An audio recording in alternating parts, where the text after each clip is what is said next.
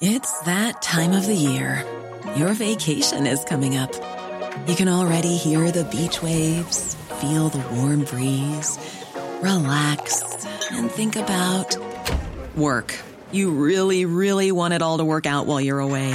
Monday.com gives you and the team that peace of mind. When all work is on one platform and everyone's in sync, things just flow wherever you are. Tap the banner to go to Monday.com.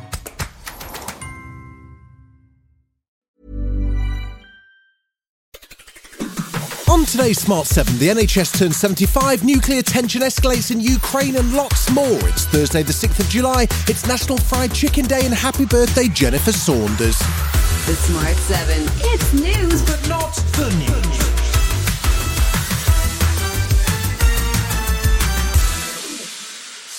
The NHS turned 75 on Wednesday, and like your nan left in the tender care of Matt Hancock, it's not in great shape. There was an official commemorative ceremony in Westminster Abbey and tributes from across the spectrum of British society, including a polite round of applause on Wimbledon Centre Court.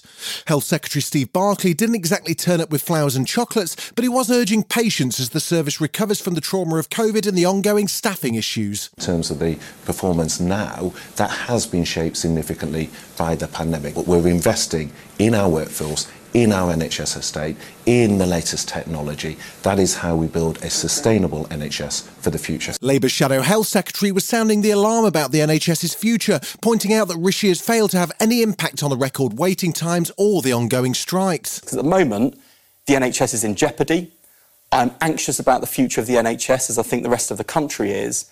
And unless it changes, it will die. PM Rishi Sunak was full of praise for the workers of the NHS, but also critical, even at a birthday party, of those striking for better pay and conditions. Clearly, industrial action by other clinical staff does make it more challenging to bring down waiting lists. We've already had half a million people's care be impacted by industrial action, and I don't think that's right. With Rishi and Keir off celebrating both the NHS and King Charles receiving the honour of Scotland, it was Deputy Prime Minister's question time in the House of Commons. Oliver Dowden faced off against Angela Rayner with the topic of housing up for debate.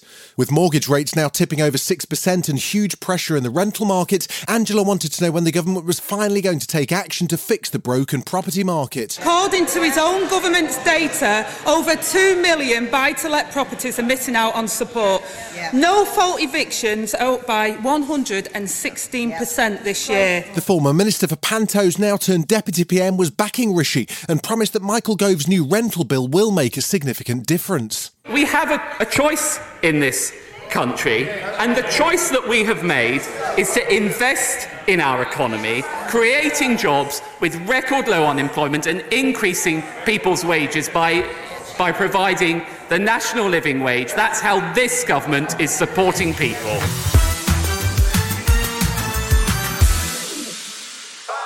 A Russian missile strike on the Ukrainian city of Lviv killed at least three people overnight, and with the NATO summit due to take place next week in Lithuania, tensions continue to mount as Russia and Ukraine make claim and counterclaim about Europe's largest nuclear power plant at Zaporizhia. Ukrainian President Zelensky has been warning European leaders that Russia have mined up to four of the reactors at the now powered down plant. He spoke to President Macron of France on Tuesday and issued a new video on Wednesday calling for action from allies. The whole world must now realize that common security depends entirely on global attention to the actions of the occupiers of the plant. Radiation is a threat to everyone in the world, and the nuclear power plant must be fully protected from radiation incidents. Russia's claiming it's the Ukrainians who are attempting to blow up the plant. There are International Atomic Energy Agency staff on site, and they've requested more access to be sure there's no risk of sabotage. Rafael Grossi, the Director General of the IAEA, spoke about Zaporizhia while touring the Fukushima disaster in Japan. In our latest inspections, we haven't seen any mining activity, but we remain extremely alert.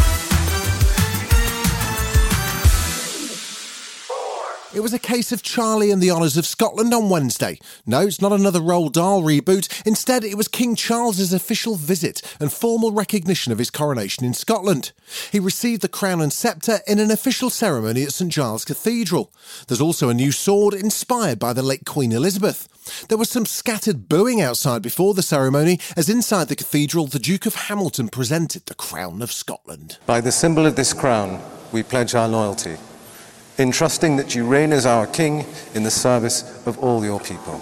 In receiving this crown, I so promise by God's help. Still to come on the Smart 7, Just Stop Oil, Stop Wimbledon, and Tom Hardy wants a word right after this. Hi, I'm Daniel, founder of Pretty Litter. Cats and cat owners deserve better than any old fashioned litter. That's why I teamed up with scientists and veterinarians to create Pretty Litter. Its innovative crystal formula has superior odor control and weighs up to 80% less than clay litter. Pretty Litter even monitors health by changing colors to help detect early signs of potential illness. It's the world's smartest kitty litter.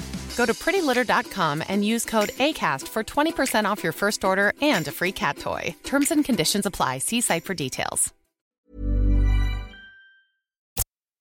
Welcome back.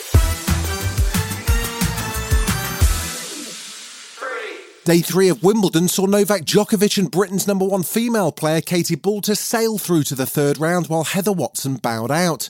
And if you're playing Wimbledon Celebrity Bingo, Wednesday's famous names were David Beckham and Seal, spotted in centre court. Proceedings were also interrupted not once but twice by Just Stop Oil protesters who burst onto court 18. They were at least considerate enough not to use paint, but the BBC commentator took a dim view of proceedings. Once more, orange clouds hang over a British sporting event this summer. This time it's ticker tape rather than paint dust, but it is an intrusion and it will need sorting out.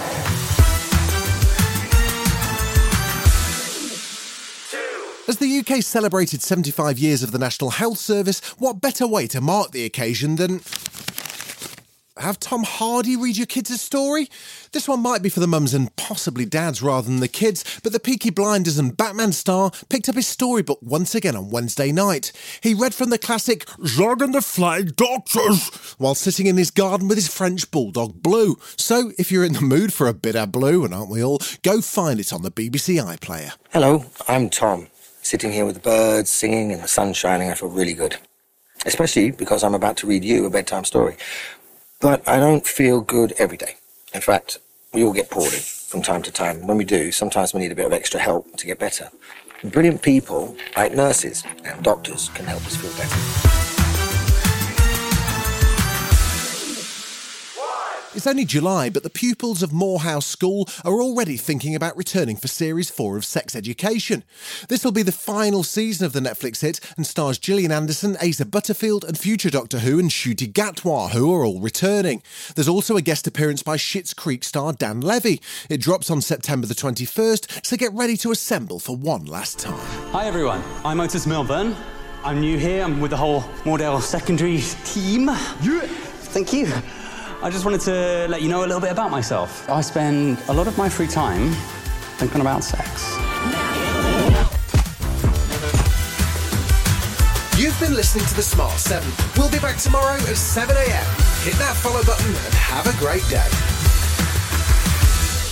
Give us seven minutes, and we'll give you the world. Planning for your next trip? Elevate your travel style with Quince. Quince has all the jet setting essentials you'll want for your next getaway, like European linen, premium luggage options, buttery soft Italian leather bags, and so much more. And it's all priced at 50 to 80% less than similar brands. Plus, Quince only works with factories that use safe and ethical manufacturing practices. Pack your bags with high-quality essentials you'll be wearing for vacations to come with Quince. Go to quince.com slash trip for free shipping and 365-day returns.